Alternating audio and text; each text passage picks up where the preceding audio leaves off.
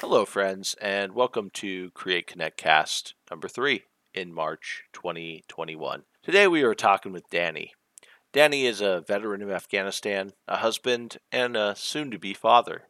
In today's episode, we will be discussing allergies, motivation to fight, and how learning a new perspective might make you see your enemies differently.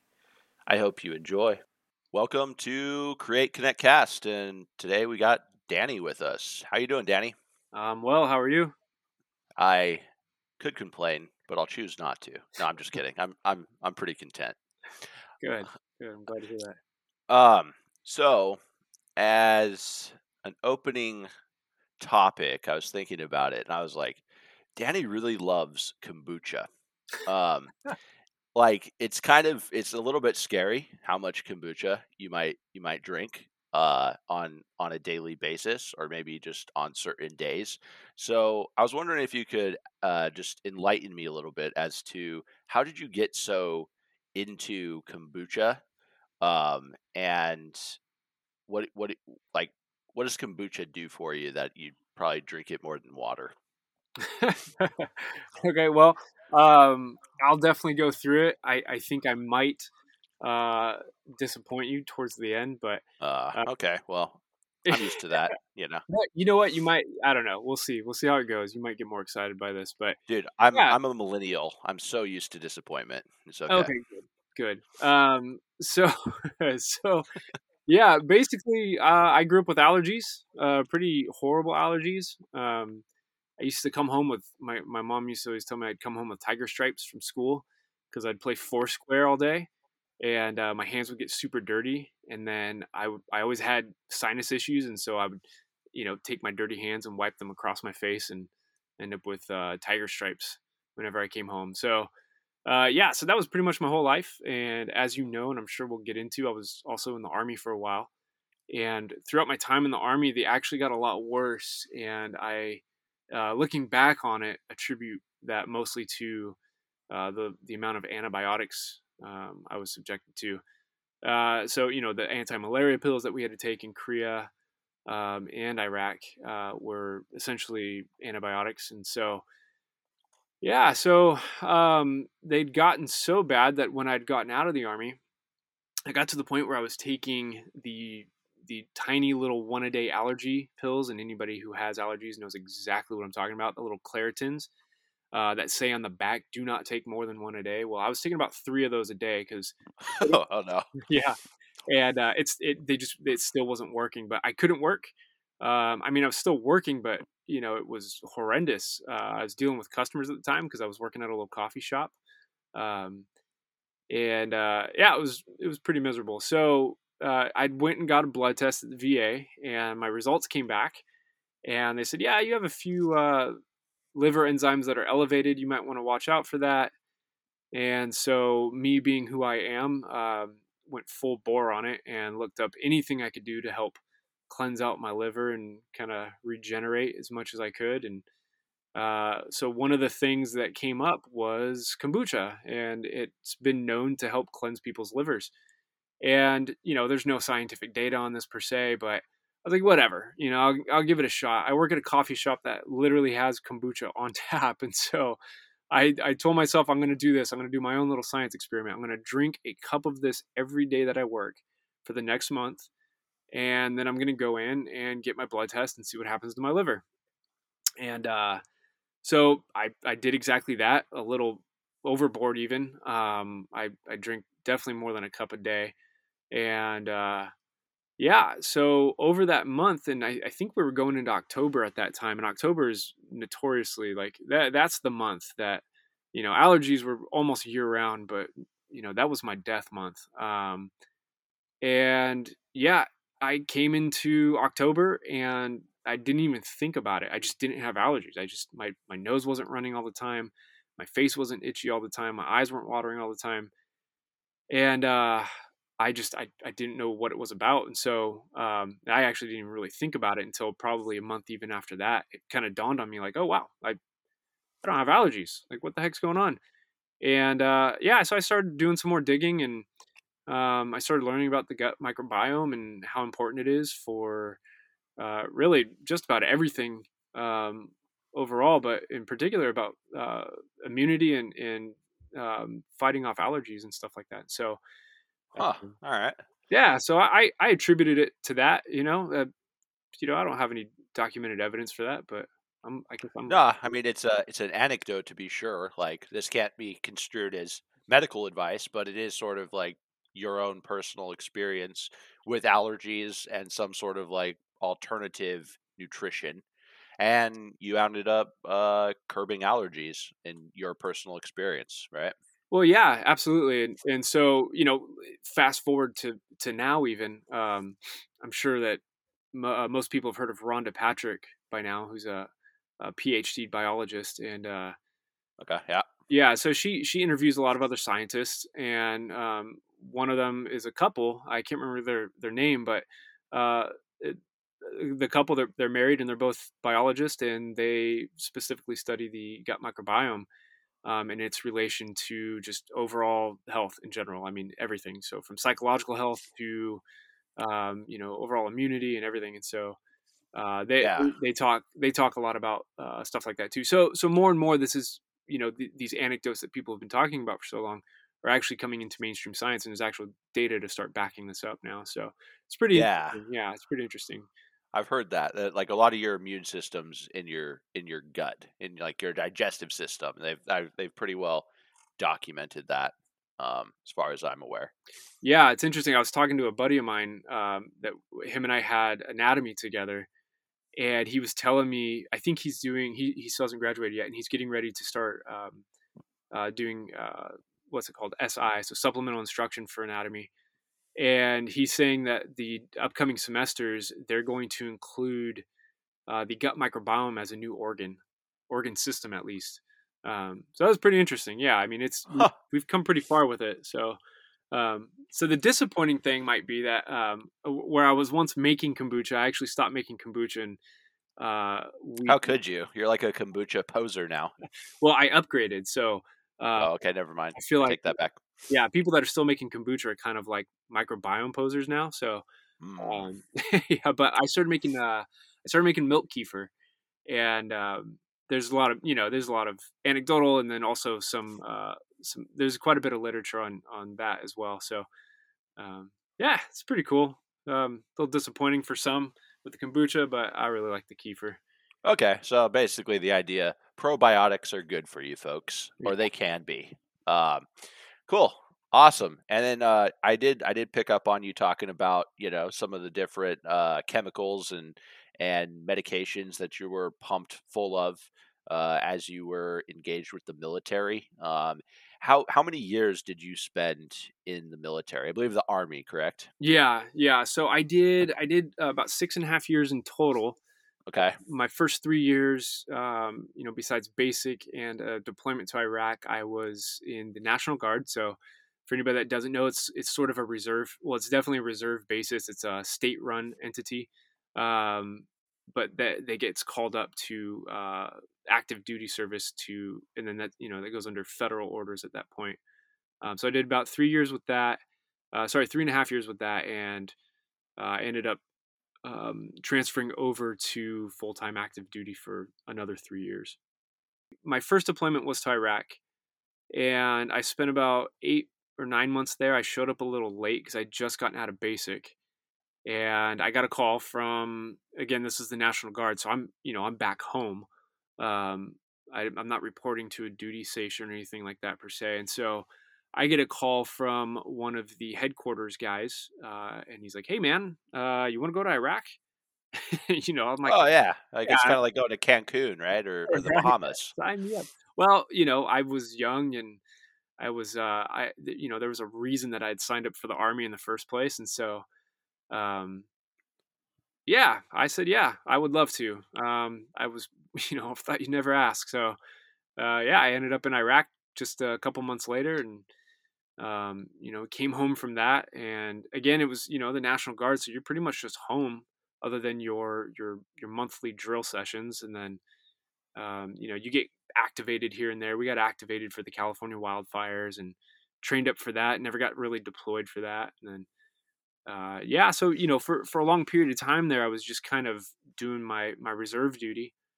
Um, and then that's when I decided that I wanted to go active duty full time. And uh, from there, you know, obviously things get a bit busier. Um, you know, I went straight to Korea, and then I spent a year in Korea, and then from there I got stationed in Texas, and I, I think it was about six months later we were in Afghanistan.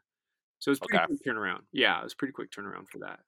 Okay. So time spent overseas uh, in like the six, six and a half years, maybe about half of that you're overseas, Yeah, roughly. I'd say roughly speaking. Yeah. Okay. Um, so Iraq, or is it Iraq? It's whatever you want to call it, my friend. Okay. Well, I thought you might know, but anyway, in who you're talking to. okay, uh, like if you're talking to somebody local, Yeah. how would they how would they say They're gonna the say- country? they're gonna say Iraq. Iraq. Yeah. Okay. So in Iraq, um, what was what was your experience there? Uh, was it a lot of sitting around and waiting for things? Was it a lot of like hectic kind of scenarios? Was it what was it like to be in Iraq? Yeah, so um, Iraq was a little different, and it so this actually plays into why I ended up going active duty. So, you know, I'm I'm coming in to the National Guard with this mindset of I'm gonna go uh, fight and be a war hero, and then I'm gonna come home and put my feet up and you know play with my medals, you know, and pretty much just do that, you know, because I, I don't want to deal with the daily nonsense. I just want to go be a, a war hero, hero and, and be Rambo and, and fight the good fight and come home and be done with it. So, uh, so I, I get to Iraq and you know I have all these grand aspirations and I'm a bit of an idealist and um, so I you know I show up and turns out we're not really doing much there. You know I, I got told that I was originally so you know going back into that phone call uh, asking me if I wanted to go to Iraq.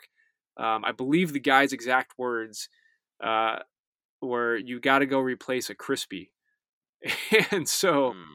yeah, so it, it I, I I may have butchered the the sentence form, but he definitely said crispy. That definitely made its way into the the conversation at one point. So is a crispy somebody that got like really uh really tan in the sun or uh what, what does that mean? uh, yeah, that, so that's that's gonna be someone that got blown up um, by an IED. Oh. Yeah, Okay. So a little a little less uh little less recreational. a little bit, yeah. Okay. Um, and so I get there and, and come to find out, you know, so I'm going into it thinking, all right, these guys are in the fight, man. Like I'm, I'm going to go get some, like, this is cool. Like, this is what I signed up for. And, you know, I get to go quote unquote fight for my country. And so I show up and it turns out that that's not at all what's happening. Uh, you know, they, they had lost one guy, unfortunately.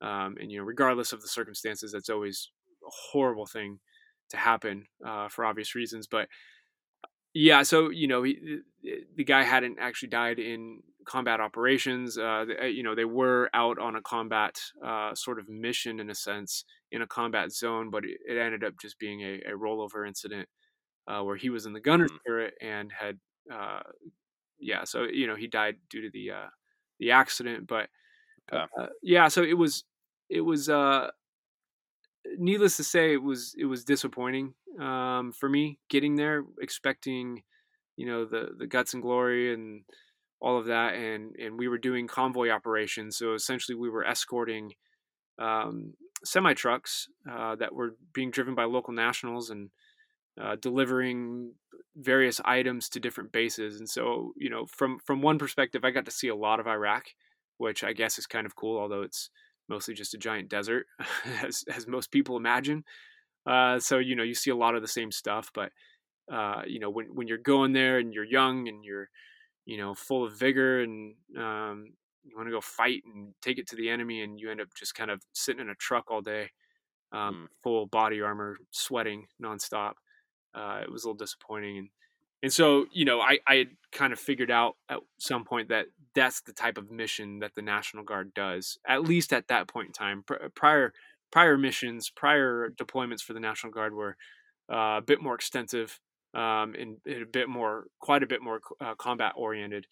Um, however, they kind of tamped down on that to some degree later on in the war. So So you're kind of more just like logistics, right? yeah, basically, uh, Like you, you might as well just become a trucker.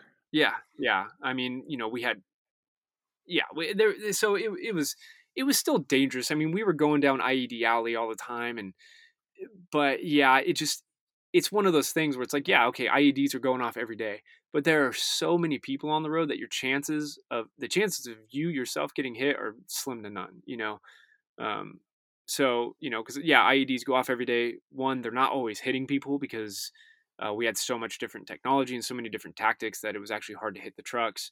Um, they're pretty wide. You know, the highway was pretty wide, and yeah, so uh, yeah, I mean, you know, I'm, I'm thankful to to be home and do all that. And looking back on it, I'm kind of glad that it wasn't as hectic as I wanted it to be. But um, You were like early 20s, something like that. yeah, I actually had my 22nd birthday. You, you basically your logistics. You're sort of transporting all this stuff, guarding stuff, keeping an eye on things. You don't actually end up experiencing any sort of uh, like IED incident uh, in, on- in like uh, personally.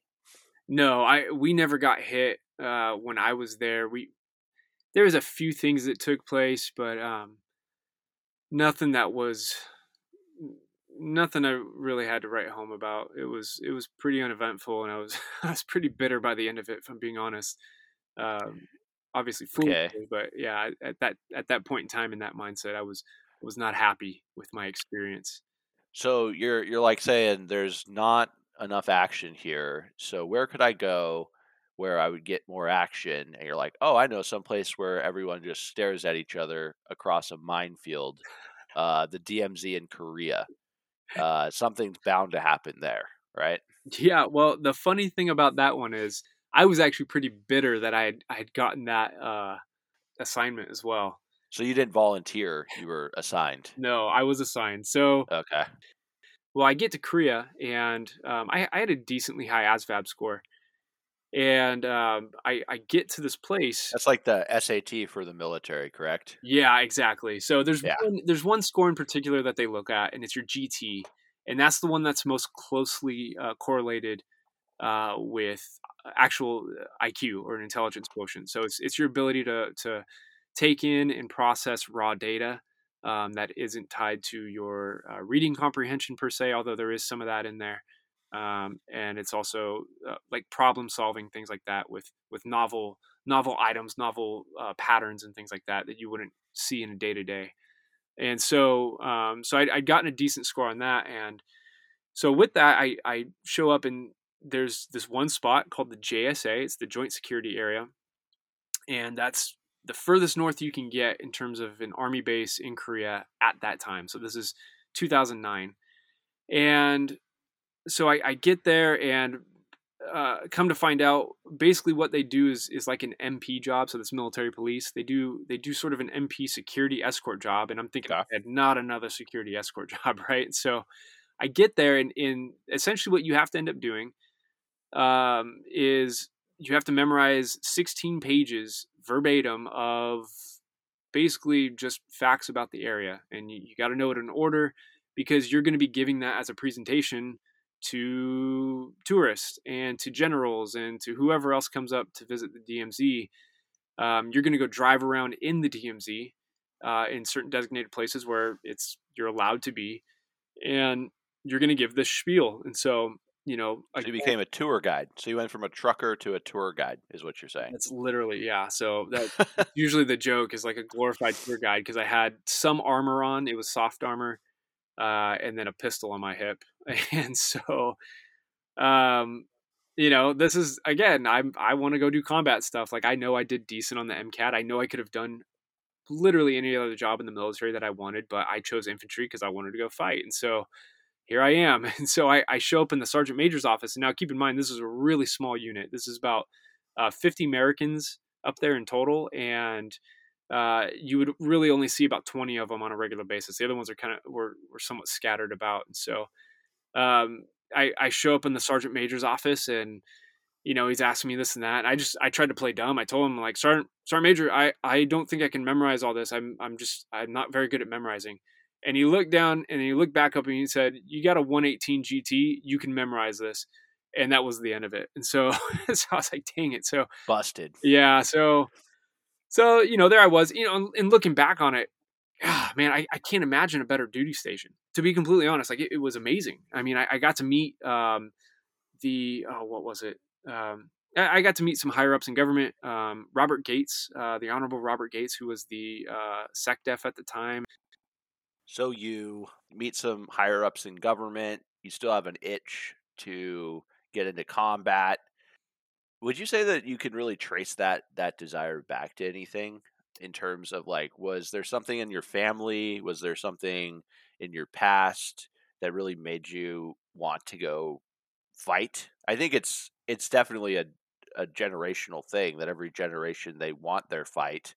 Uh, they they want to be able to go out and do something that changes the world one way or another. What what do you think it was like military combat that, that was the kind of the thing that that was appealing to you uh, in that time? Yeah, that so eh, I I mean just like with anything it's it's a combination of things. I would say there's definitely some stuff I can point back to with my upbringing.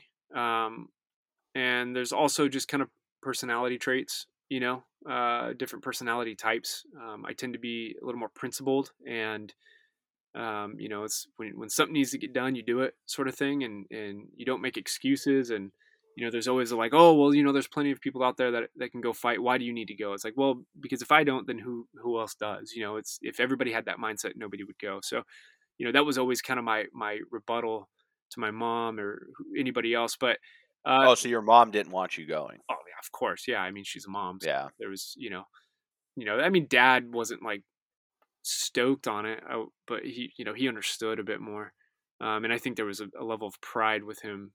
Do you have a history of any military service throughout your family? Yeah, my so my dad actually served, but he was, you know, and, and this is by his own admission, a, an absolutely just terrible soldier.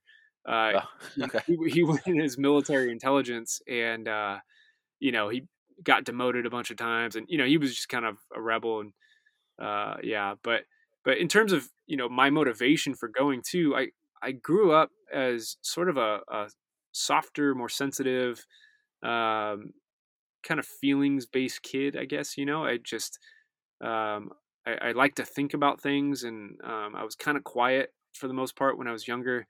Uh, but I also had an older brother who, five years older than me, uh, different dad, uh, was not like that at all. He was a rough guy. He was got into a lot of fist fights and uh, you know, was was hanging out with all the uh, the the quote unquote gangster type guys at school, you know, and uh, so you know, being a young kid, just like any other, I I wanted to be like my older brother, and he definitely wanted me to be like him. so uh, there was this uh, sort of lifelong pursuit um, up until at least a certain point more recently, but there was this lifelong pursuit of of wanting to be a tough guy which was not in my DNA. I mean, quite literally, it was, you know, when when someone needed protecting, I was willing to stand up and and be strong in that. But in terms of just going out and just being a tough guy who liked to go out and rumble with people and you know be be be hard all the time, as as everybody would say, oh, you're hard. Uh, you know, that just wasn't me. But I I tried my absolute best to be that. And um, yeah, I I think I, I didn't really I wasn't able to prove myself when I was younger because I was just kind of the small skinny kid who like I said really just did not like that that sort of physical confrontation with people um, as much as I tried I just I hated it and so I, I think I, I think part of me felt that there was something to prove you know I needed to be able to prove that I could do it and that you know I was tough and could do all these things and um, you know while while I may have been able to but it, it just it wasn't it wasn't my natural personality by by a long shot. So, so you were kind of letting uh, your, yourself be redefined by what you maybe thought was something to aspire towards, and now looking back in retrospect, would you say that uh, it just like doesn't doesn't fit with who I am as a person, and it was like I was sort of doing something that was outside of my character and nature. Yeah, one hundred percent, and um, yeah, yeah, that that's you know now now it's the the challenge of trying to fight off these these habits that I've I've built up through that if that makes sense so like being like overtly uh hostile or being like like almost like your fight flight mechanism is like a little bit too easy to to flip. Yeah, and and it's funny you say that because you you absolutely nailed it. Like if you ever want to pinpoint the guy who's doing exactly that, it's the guy that snaps the quickest. You know, because he's he's always on edge, he's always uncomfortable, and he doesn't he doesn't exactly know how to gauge when he should and shouldn't be the tough guy. So he's just it's just on and off, on and off all the time. So uh, that's kind of how I was, and that's definitely something that I have to. Uh, it's it's easier for me to spark up than I would say it should be. You know, obviously being slow to anger is the ideal, but even beyond that, just as a normal person, I tend to spark up pretty quickly. And I, I think Do you just residual. do you have any like strategies or, or anything that you've learned uh, that's that's helped you a little bit in, in terms of just being a little bit more stable or a little bit less inclined to fly off the handle? Yeah it, it's just a lot of it's just just breathe you know and, and remember who you are and remember that I, I really have nothing to prove to anyone. And that's that's exactly what it comes down to and you know finding i think a big part of it too is is if you find yourself in a situation with someone like that that you're trying to uh, coach through something like that w- would be to find out what they're actually good at. Find out what they can do and and get them going on that so that way they can find confidence in that so they don't have to define themselves uh, based on you know some false uh, you know archaic standard of you know So like making kombucha or kefir. yeah exactly let them let them proj out on weird little bacterial projects and um, yeah yeah basically so Okay, yeah, yeah I, I I like that. Um, so you have this sort of aspiration of what you want to be. You have this expectation of how you might find that or what you might experience. Uh, your expectations are probably completely dashed in that you don't really get what you thought you were looking for. Maybe you didn't even really want what you thought you wanted to look for. Um, and then you find yourself out in Afghanistan, and Afghanistan is probably a different ball game, right? Yeah, it it absolutely was. Um, it, and it was. It's funny because it almost exact same scenario going into it as it was with Iraq, where you know I show up to this unit, and then we get called out into a formation of.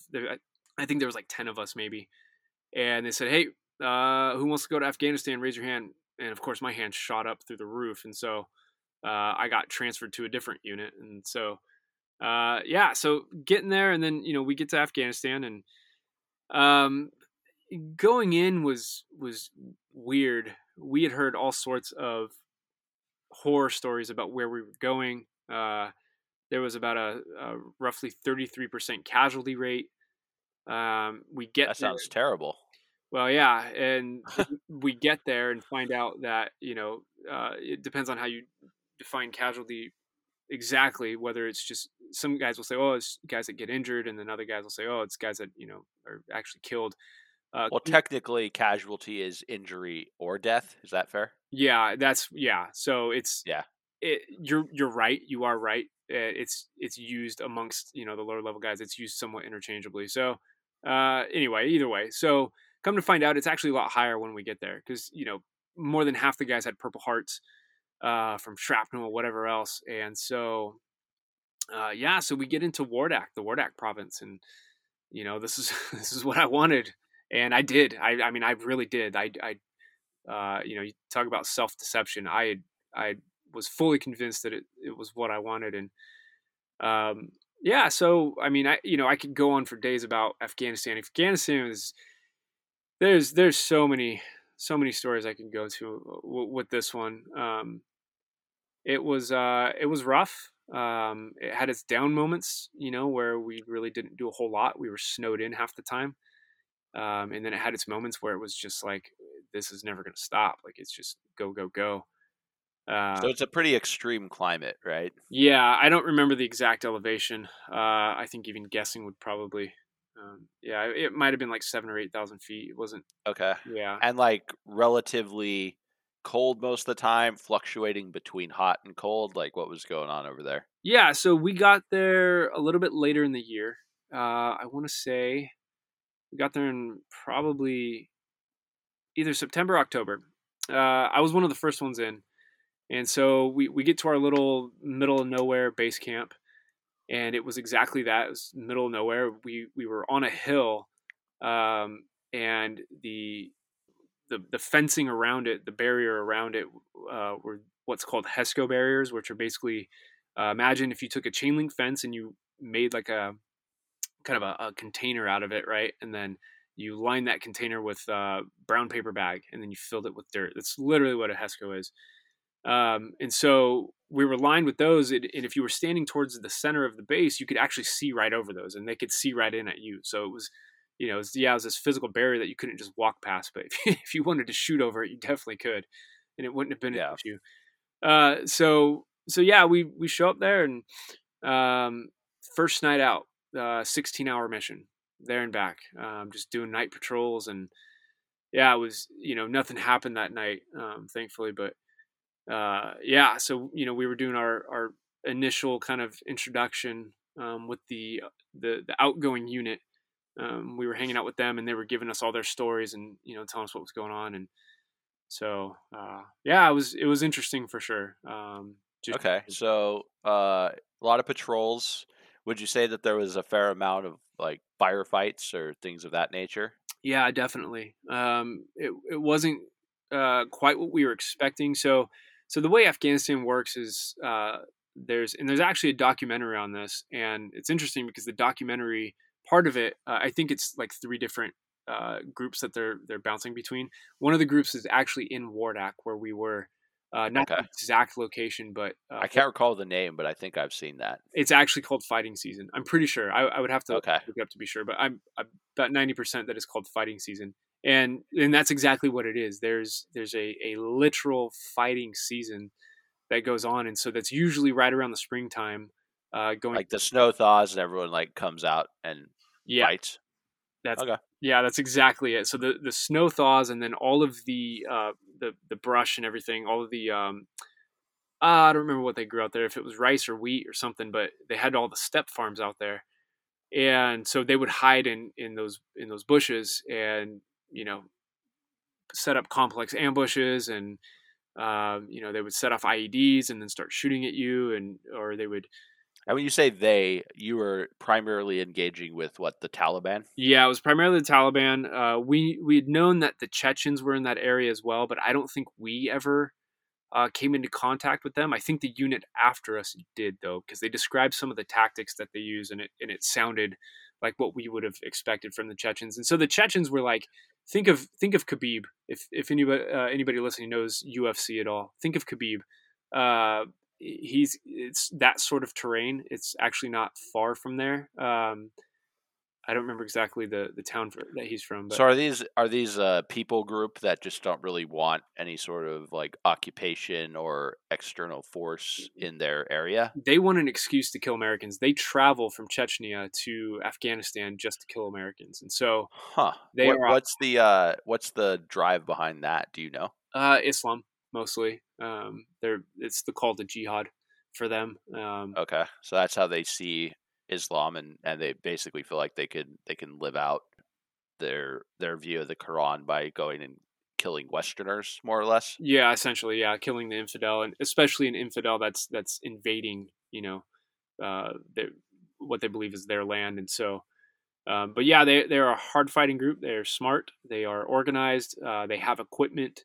Um, and you know, and, and, when I say think of Khabib, that wasn't to say that Khabib's some form of Taliban terrorist. It, it, by no means. I mean, I'm actually a huge fan of his, but uh, more so to say the hard fighting mountainous terrain sort of uh, you know psychology that goes behind his his drive and everything. It's it's very similar.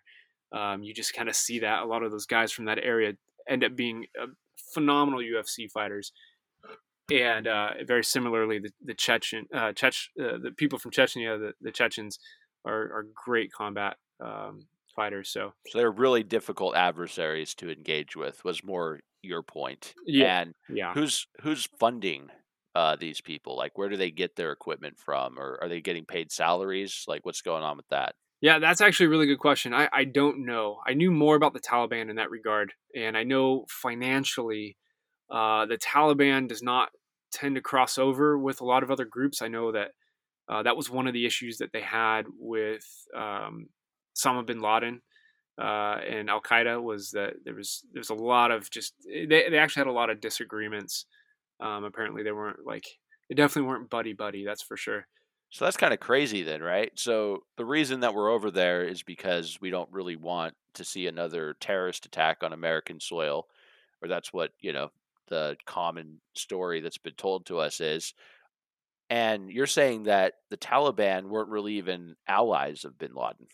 So yeah, so that that gets a little a little bit convoluted because there's there's different takes on it.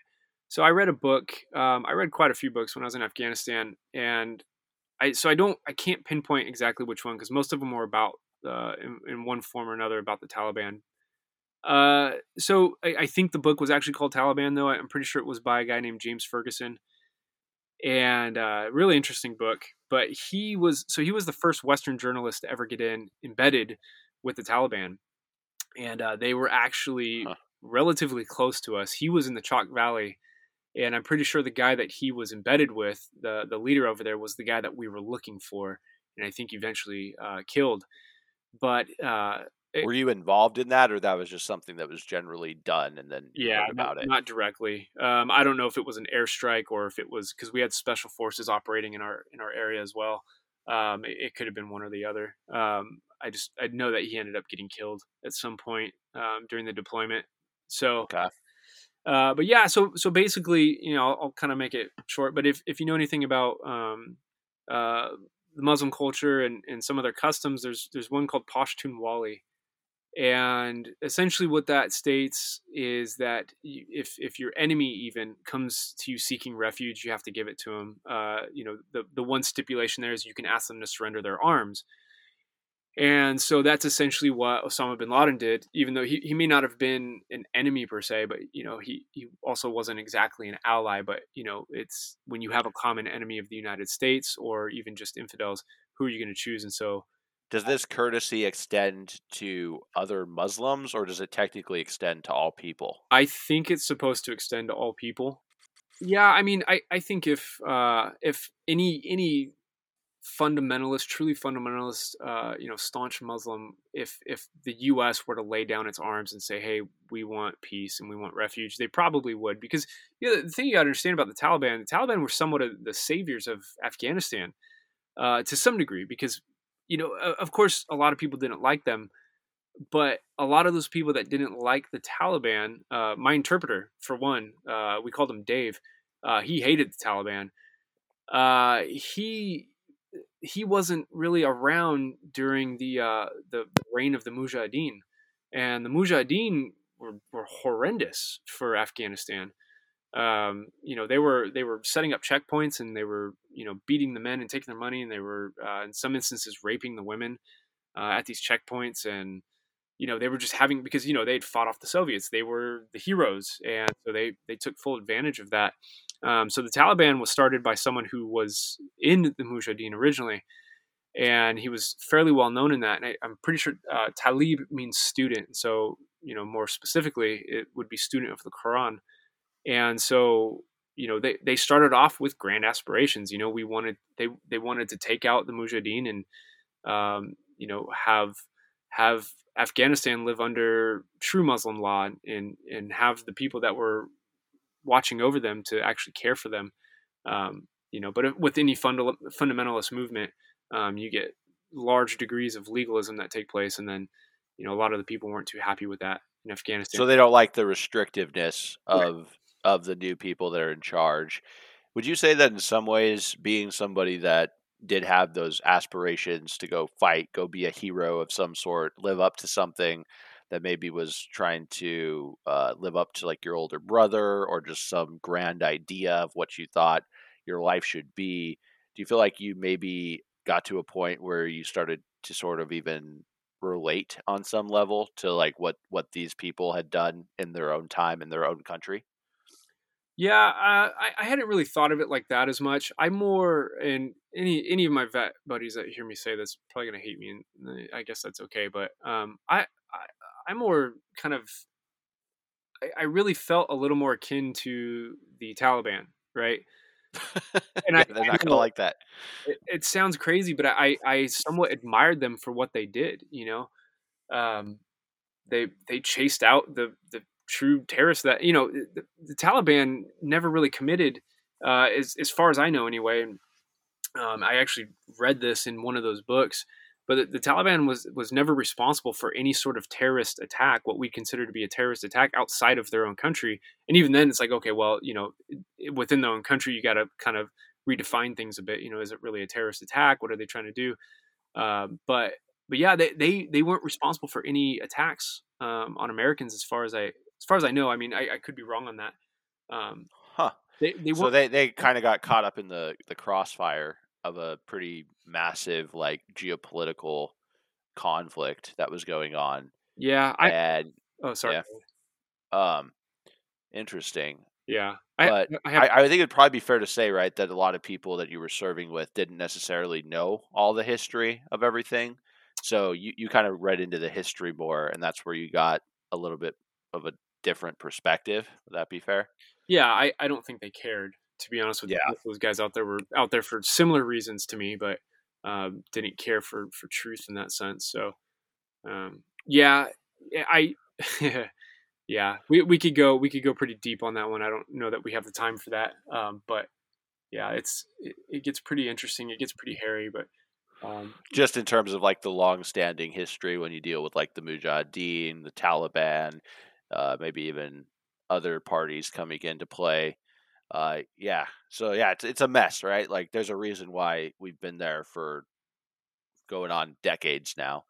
Um, I was actually reading to prepare for this, and I was shocked to learn that over 775,000 U.S. troops have been deployed out there to Afghanistan, this sort of treacherous mountainous region the size of Texas. And I'm just like, how do you how do you reach a resolution there? Doesn't doesn't seem like there really even is one, other than just kind of leave, which I guess in some ways we sort of have because there's only about three or four thousand people left there right now. yeah, yeah, it's um, you know, I, I've got my own theories for why we were there for so long. I, I do know that at one point early on in the war that we had the Taliban cornered essentially, uh, and then there was an order given to let them go, and so you know, I, don't. this like all of their forces, just like a significant portion of them? Was it their leadership? Like, what do you mean by cornered? Uh, it was a significant portion, and it was it was in uh, more central Afghanistan area, and uh, there was an order. uh, And it's again, this has been, oh, jeez, Louise, I don't remember. It's been a long time since I read this, but um, we it left a significant impact on me. But uh, we we'd had them cornered, and then the order was given to essentially just let them go. And so what they did was they they regrouped up north and kind of you know gathered themselves up and, and came back down for the fight.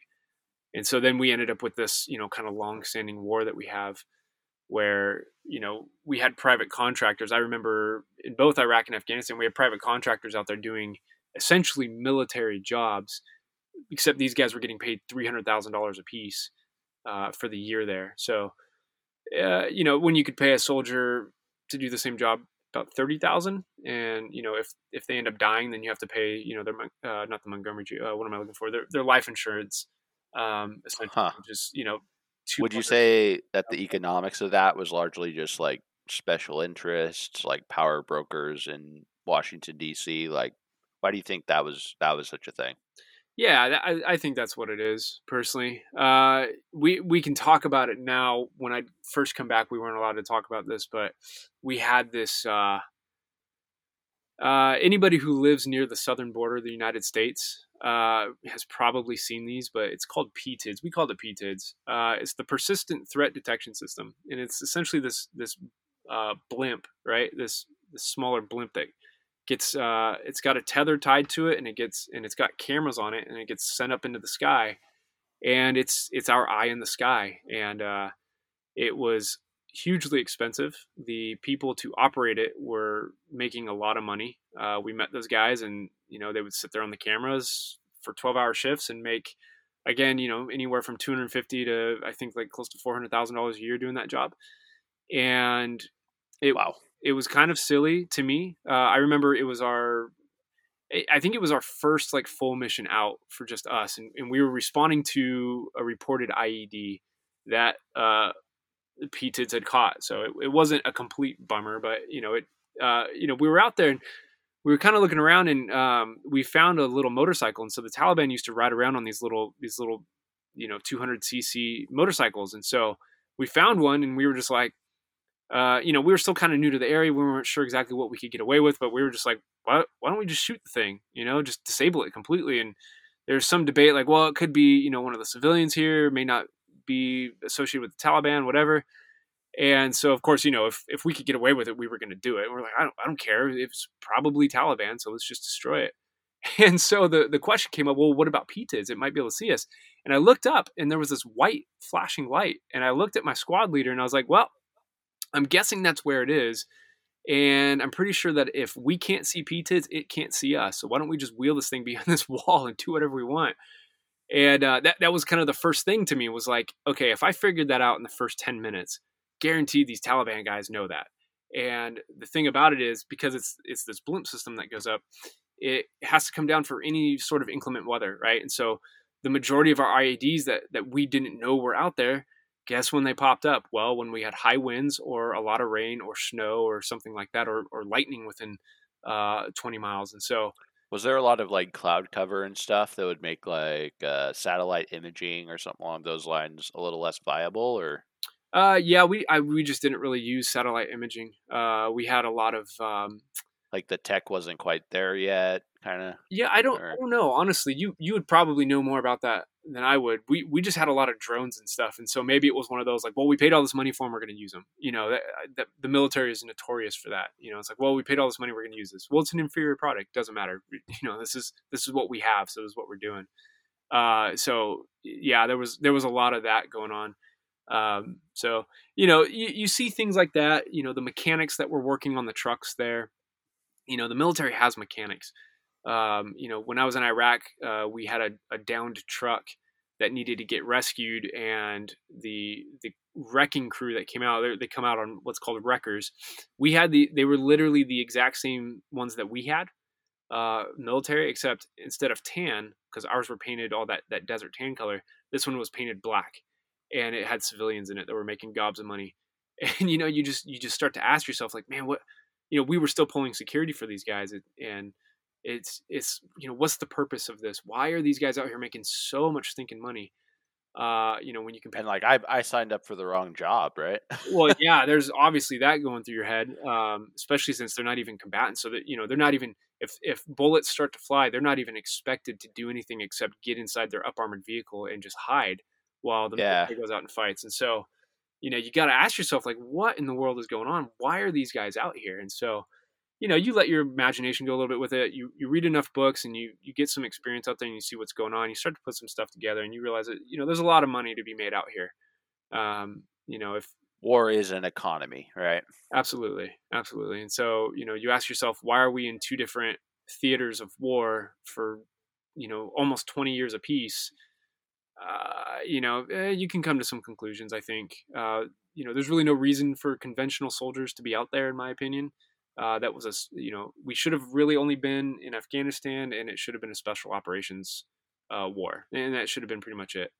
Um, but so, just like very specific missions, very specific objectives, not try to occupy the entire area yeah, you know, high value target rates. You know, you just you just do that. You go through and you find the guys you need to get, and you get them. And you know, if if you play ball with the Taliban and say, "Hey, look, these guys bombed us," uh, you know, they if you sweeten the deal for them, they might be willing to help you out. At least more so than if you just come into their area and try to take over with all your troops, and then you know, especially early on in the war, it's you know, soldiers aren't known for being polite. You know, especially to the locals. Yeah that we all associate with 9-11 you know I, nobody cares about any of them at that point you know so yeah everyone kind of got lumped in and sort of the nuance of the history there or the people groups that you were dealing with is sort of lost right? Because it's almost like they don't even really like uh, bin laden much. He sort of asks them to, for help. They kind of reluctantly agree and then all of a sudden they have all these armed soldiers from the west like storming in into their their cities and their villages right right yeah so you know that's again you know, just a disclaimer. This is my take on it. This is based off of the books I've read, the articles I've read, and, and my experience out there. I'm sure there's somebody out there that could, you know, maybe debunk everything I'm saying. I don't know. So far, I haven't met that person, and Yeah. I, I haven't read that article. So, um, it, So, from your view, uh, would you say that there was anything positive that came out of that? Like, was there any objective that got achieved, or was it really just a misdirection of focus and, and resources, largely speaking? yeah, I, I could maybe find something, uh, except for when it, whenever I start to, I, I think of friends that I lost overseas, in particular in Afghanistan. Hmm. Yeah. and it all it all becomes white noise. It all becomes nonsense. It's it's it's all mute points. You know, I I, I just don't I just don't care. There was no good that that there was not enough good. This wasn't World War II. You know, where people were willing to sacrifice their lives and people's lives were lost for good cause. You know, that's understandable. That's noble. That's honorable. Um, you know, not to take any honor away from any soldiers that served there or died there. Obviously, I think there's some of the best people I've ever met in my life. Anybody who died overseas. Uh, but it, you know, in terms of who sent us out there, yeah, no, I, I'm, I'm fairly convinced that you know, I don't think that there was really any good. Um, and any good seems to really just be overshadowed by the, the horrendous tragedies that came from that. And, it, not to mention a lot of the the locals that died. You know, little kids. I, I remember meeting a little kid out there. Yeah. You know, had gotten shot in the leg from one of us essentially. Uh, you know, and you know he just got caught in the middle of it, and he, you know, he's a little kid. I'm telling you, he's like 12 years old, I think. And he'd gotten shot a few years prior, and he had a, just this gnarly gash on his leg, on his shin. And you know, he was not happy with us. You know, he, I gave him some beef jerky. I remember, and and he looked at me and he put it in his mouth and then he spit it out at me and then threw the bag at me. And uh, yeah. I mean, fair enough. You know. yeah, you know, at first I was I was pretty mad, and then and then he looked at me and said, "Amrakia, Amrakia, look, soldier, look." You know, I'm doing. I'm not trying to be offensive with that voice, but that's literally how he sounded. And he's pointing. Yeah. He's pointing at the scar on his leg, and then he points at the base. He's like, "This is from you," and I was like, Mm. "Oh my goodness!" And you know, my heart just like, my heart sinks. You know, it's like, man, I just, I, I can't imagine what this kid has gone through. You know, and he just sees a bunch of, you know, Americans over there just stomping around and act like they own his home. You know, it's like that's that's horrendous. So, what is your thought on the idea that you know these broad scale conflicts or missions that don't necessarily have a very clear objective? There's a lot of human collateral, uh, civilian collateral, uh, young people going over there uh, for different purposes and reasons. Maybe they just want their college paid for, or maybe they think they're the next GI Joe, or who actually knows. Uh, what do you think about it being something that does really just create more adversaries and more enemies of the future? Yeah, I mean, I, I think you pretty much just nailed it with that. That's essentially what I see it is doing, and and not just, you know, the, fabric of you know, e- even through all this, I'm still a patriot. I still love this country for so many reasons, right? And But if you love your country, you're able to see where it's wrong absolutely, and where it can be better, right? absolutely, hundred percent. And so, you know, but but with that, I also recognize that, um, you know, the the fabric of of of a society, of a culture, of of the American culture is one, it's wearing thin, and we all know that um, for various reasons. But in particular, you know, you take a bunch of veterans, a bunch of people that that put their trust in you, and you put them into a situation like this, and years later, it comes out that a lot of this was lies. Some people still don't believe it, right? A, a lot of my friends still don't believe it, but you know, you got guys like me that are, you know, reading different things and and you know, looking for truth, and that really that really burns a lot of people even guys that didn't serve that come and, and they're probably hearing a story like mine and they're like oh man the government are you kidding me like these guys you know uh, whoever the the bushes and the bidens and the the obamas and the you know whoever's out there is getting filthy rich off of these guys going out there and, and, fighting for what? Like that's just it. It's just to get these guys rich. You know, at least that's a, a, take on it. You know, that's a conclusion that some people come to after hearing. It's a it's at least a side effect, if not a main purpose. Yeah. So so you have you know kind of like what you were saying with you know you're creating more enemies. Yeah, you know, abroad and at home. That's that's the unfortunate. That's the that's the crazy thing is is it's not just abroad. Yeah, you're you know no matter what you do, if you're trying to play world police, whether you're right or wrong, you're gonna piss some people off, you know, and and that's just all there is to it. Whenever you try to stand up for something, you're gonna create enemies, and that just kind of comes along with it. Obviously, you can minimize that, um, and that's not something that we've even tried to do. I would say, but you could, and but but you know when you do it the way we've done it, you create a lot more enemies than you probably should, and you also create uh, you know maybe not domestic enemies per se, but um, you you kind of take away the willingness to fight from a lot of guys. You know, um, I would think twice before ever uh, serving in any other campaign that the U.S. was putting on. you know, so so yeah, in some ways you could almost say that's sort of by design, though. If if we if it is an economy and a profitable one at that, wouldn't you really just want more faraway enemies to go fight and to get contracts and to continue to profit off of?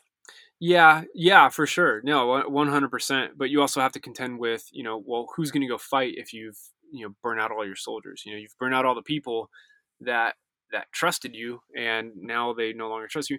You know, w- but with the advancements of technology, they're going to need soldiers less and less. All they're going to need you know, during Obama's uh, time in office, you know, it was mostly drone wars, right? Mostly drone wars. He dropped more ordnance than uh, Bush did, and Bush, you know, if if you were alive long enough, was responsible for the, for the shock and awe campaign. Everybody remembers the shock and awe campaign.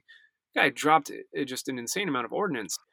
I believe the article was in the Atlantic um, in 2013, and it was called "Living in Terror Under a Drone-Filled Sky in Yemen." I remember reading that, and it it just broke my heart. I was I was so appalled by that being a reality. Yeah, yeah, man, and I'm telling you, they're they're people. They, these are people, and and it's so easy for us.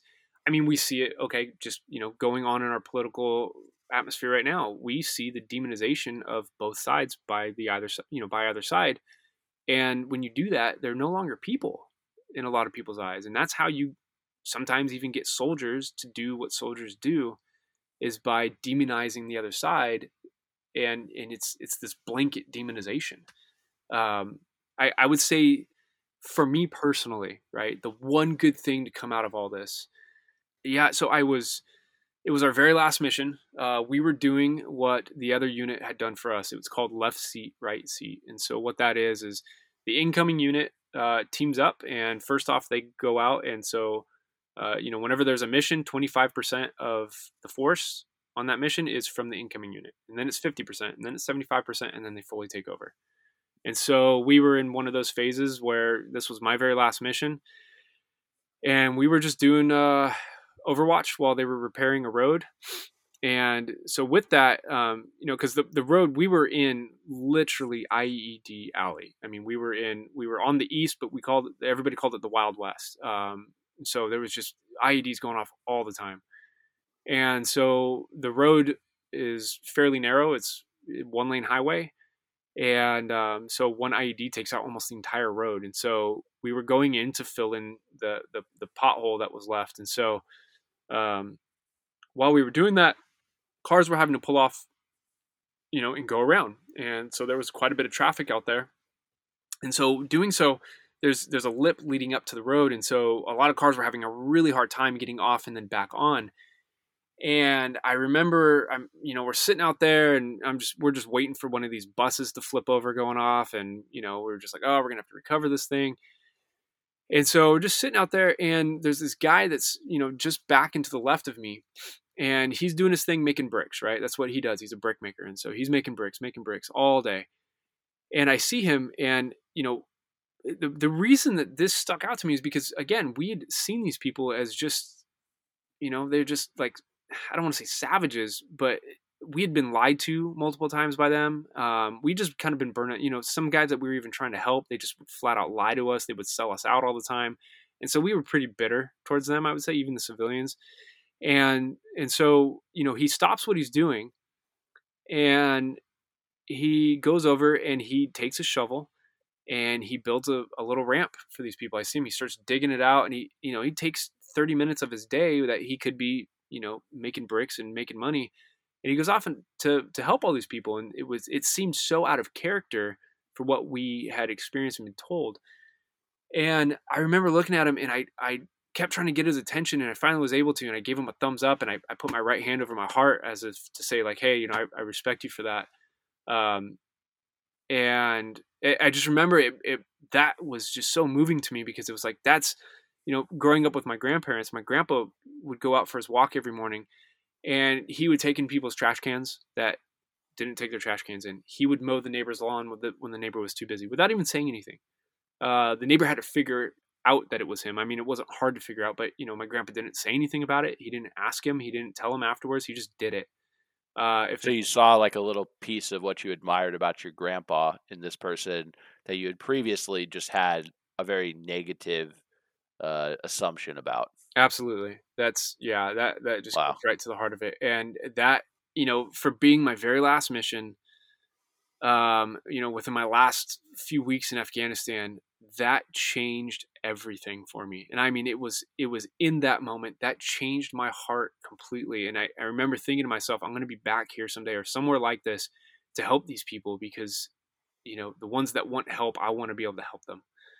And um yeah so man that, that was you know so so out of all the nonsense out of all the craziness that went down i can say that i walked out and I, I stepped away with at least that and man it just it opened my eyes and my heart to a group of people that um you know they need hope and they don't want to live in fear anymore and um yeah so yeah it's crazy it's crazy one of the one wow. of my, my favorite memories i'd say for sure this conversation ended up being longer than expected, so there will be a second part next week. Thank you for spending some of your valuable time listening to Create Connect Cast. If you'd like to reach out, feel free to email createconnectcast at gmail.com, and I hope that we can communicate again soon.